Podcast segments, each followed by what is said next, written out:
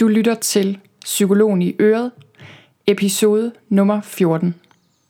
Velkommen til Psykologen i Øret. Jeg er psykologen Begitte Sølstein, og Øret det er dit.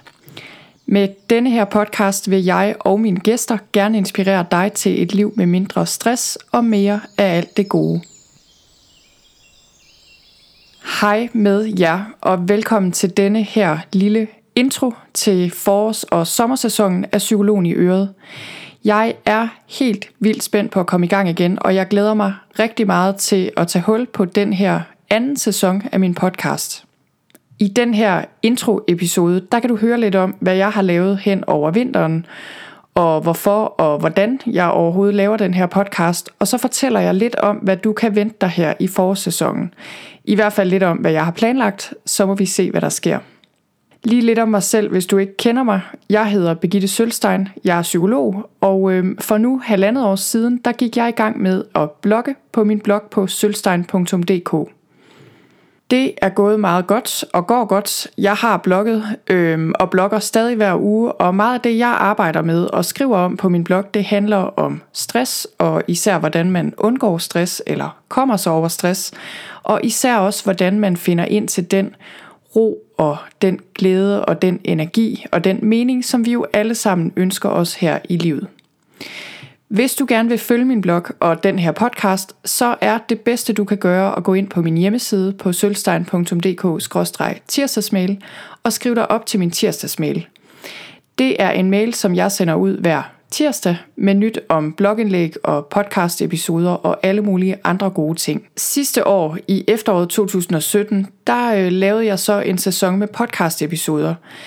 Der var en del, der havde efterspurgt flere blogindlæg på lyd, og jeg er faktisk også selv ret vild med at lytte til podcasts, så øh, jeg besluttede mig for at kaste ud i det her, velvidende, at det er en helt anden boldgade end at skrive en blog, øh, og jeg føler mig nogenlunde sikker i det her med at skrive, men det her med at lave lyd, det er altså ikke noget, jeg har prøvet før. Og øh, det var rigtig sjovt og lærerigt, og også svært en gang imellem, fordi øh, som sagt, så det her med at lave noget på lyd, det er ikke noget, der falder mig specielt naturligt.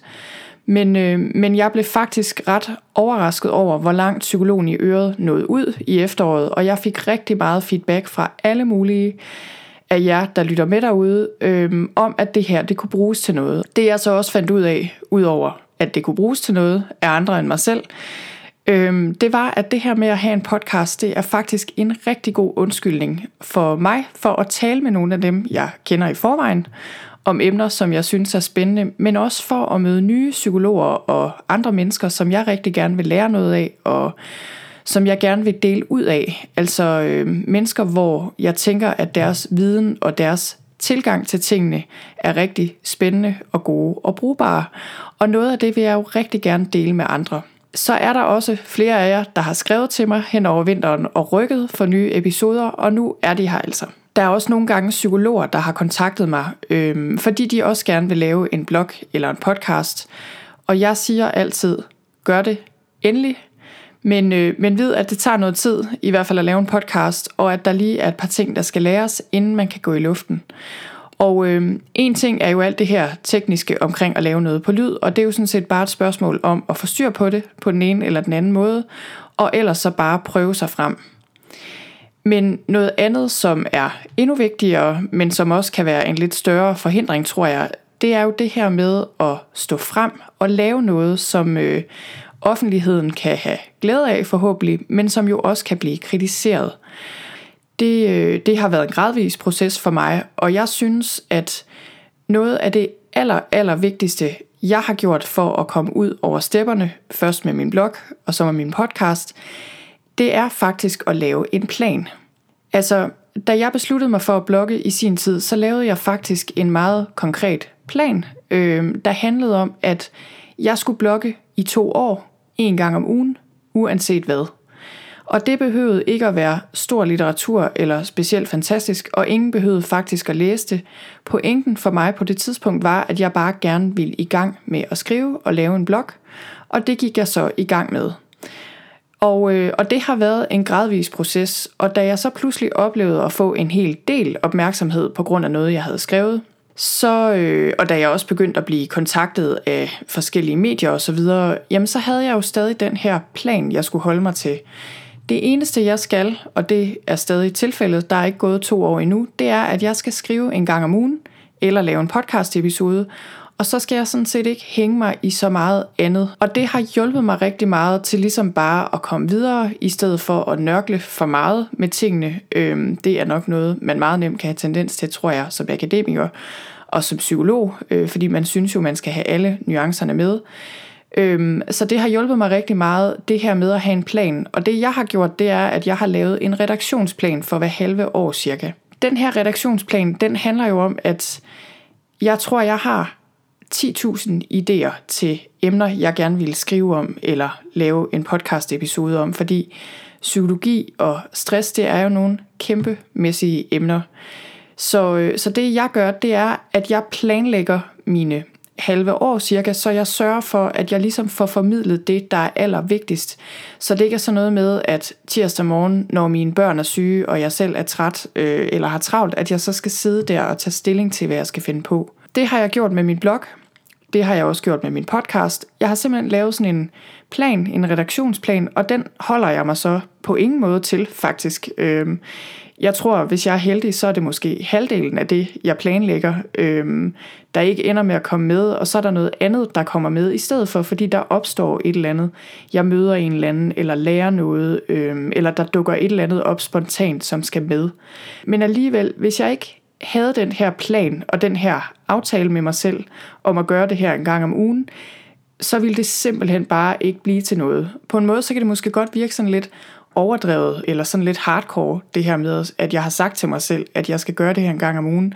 Og jeg er faktisk ikke specielt hardcore eller disciplineret, og det er lige præcis derfor, jeg har brug for at gøre det på den her måde, fordi ellers ville det virkelig ikke blive til noget. Så det var mit lille råd, måske blev det til her, at hvis man har et eller andet, man gerne vil føre ud i livet i den her stil, så, så kan det altså godt betale sig at planlægge det på et eller andet praktisk plan, og så ellers bare se og komme i gang. Så det var lidt om, hvordan jeg gør det her i praksis.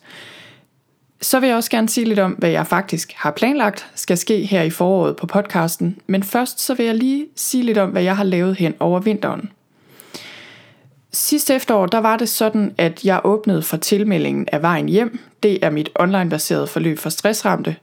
Og øh, i 2017, der havde jeg tre hold i alt, men det her sidste hold, det var første hold, der sådan havde mulighed for at deltage i det fuldt færdige forløb. Og det har været en kæmpe stor fornøjelse at følge alle deltagerne de her 10 uger hen over vinteren.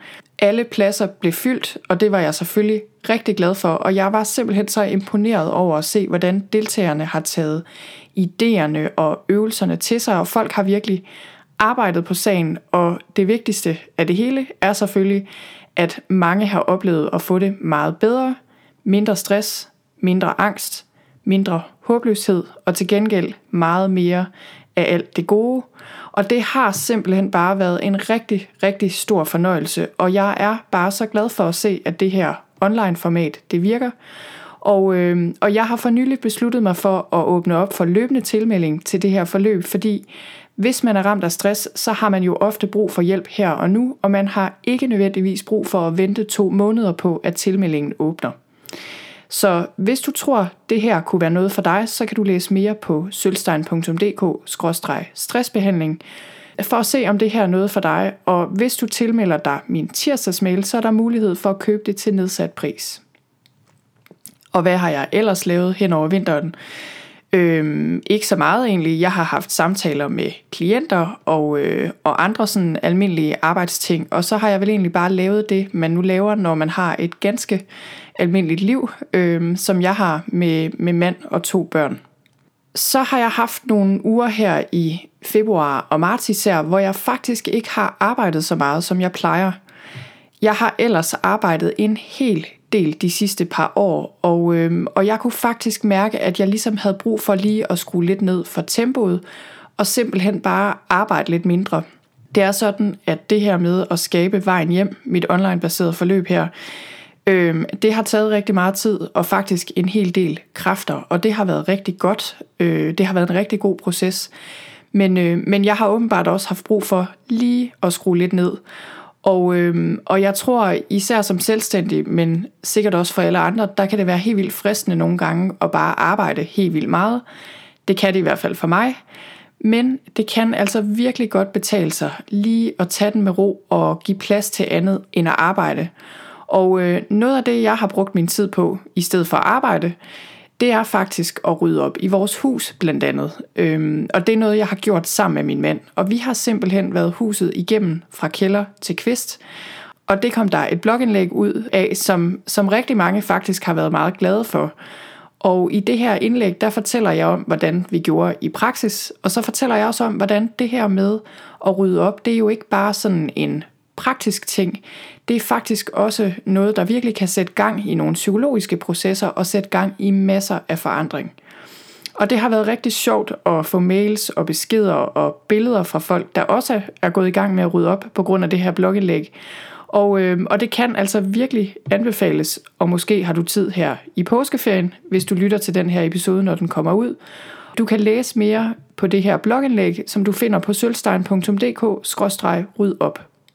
Som jeg lige har sagt, så har jeg faktisk planlagt den her sæson, men øh, som jeg også lige har sagt, så er det måske ikke lige helt til at vide, hvordan det så bliver i praksis.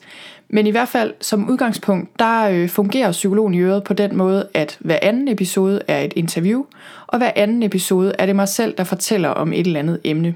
Jeg kan afsløre her, at i den første episode, eller den næste episode, som du kan lytte til, som kommer en af de kommende dage, der er jeg på besøg hos Mathias Stølen Due, som er forfatter til bogen Pas på parforholdet, når kærligheden er kommet for at blive, og han er også direktør i Center for Familieudvikling.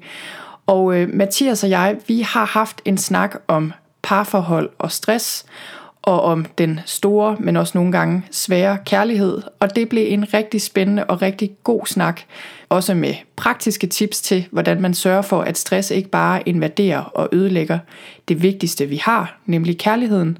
Og det glæder jeg mig rigtig meget til at dele med jer. Senere på foråret, der kan du lære om yoga og stress.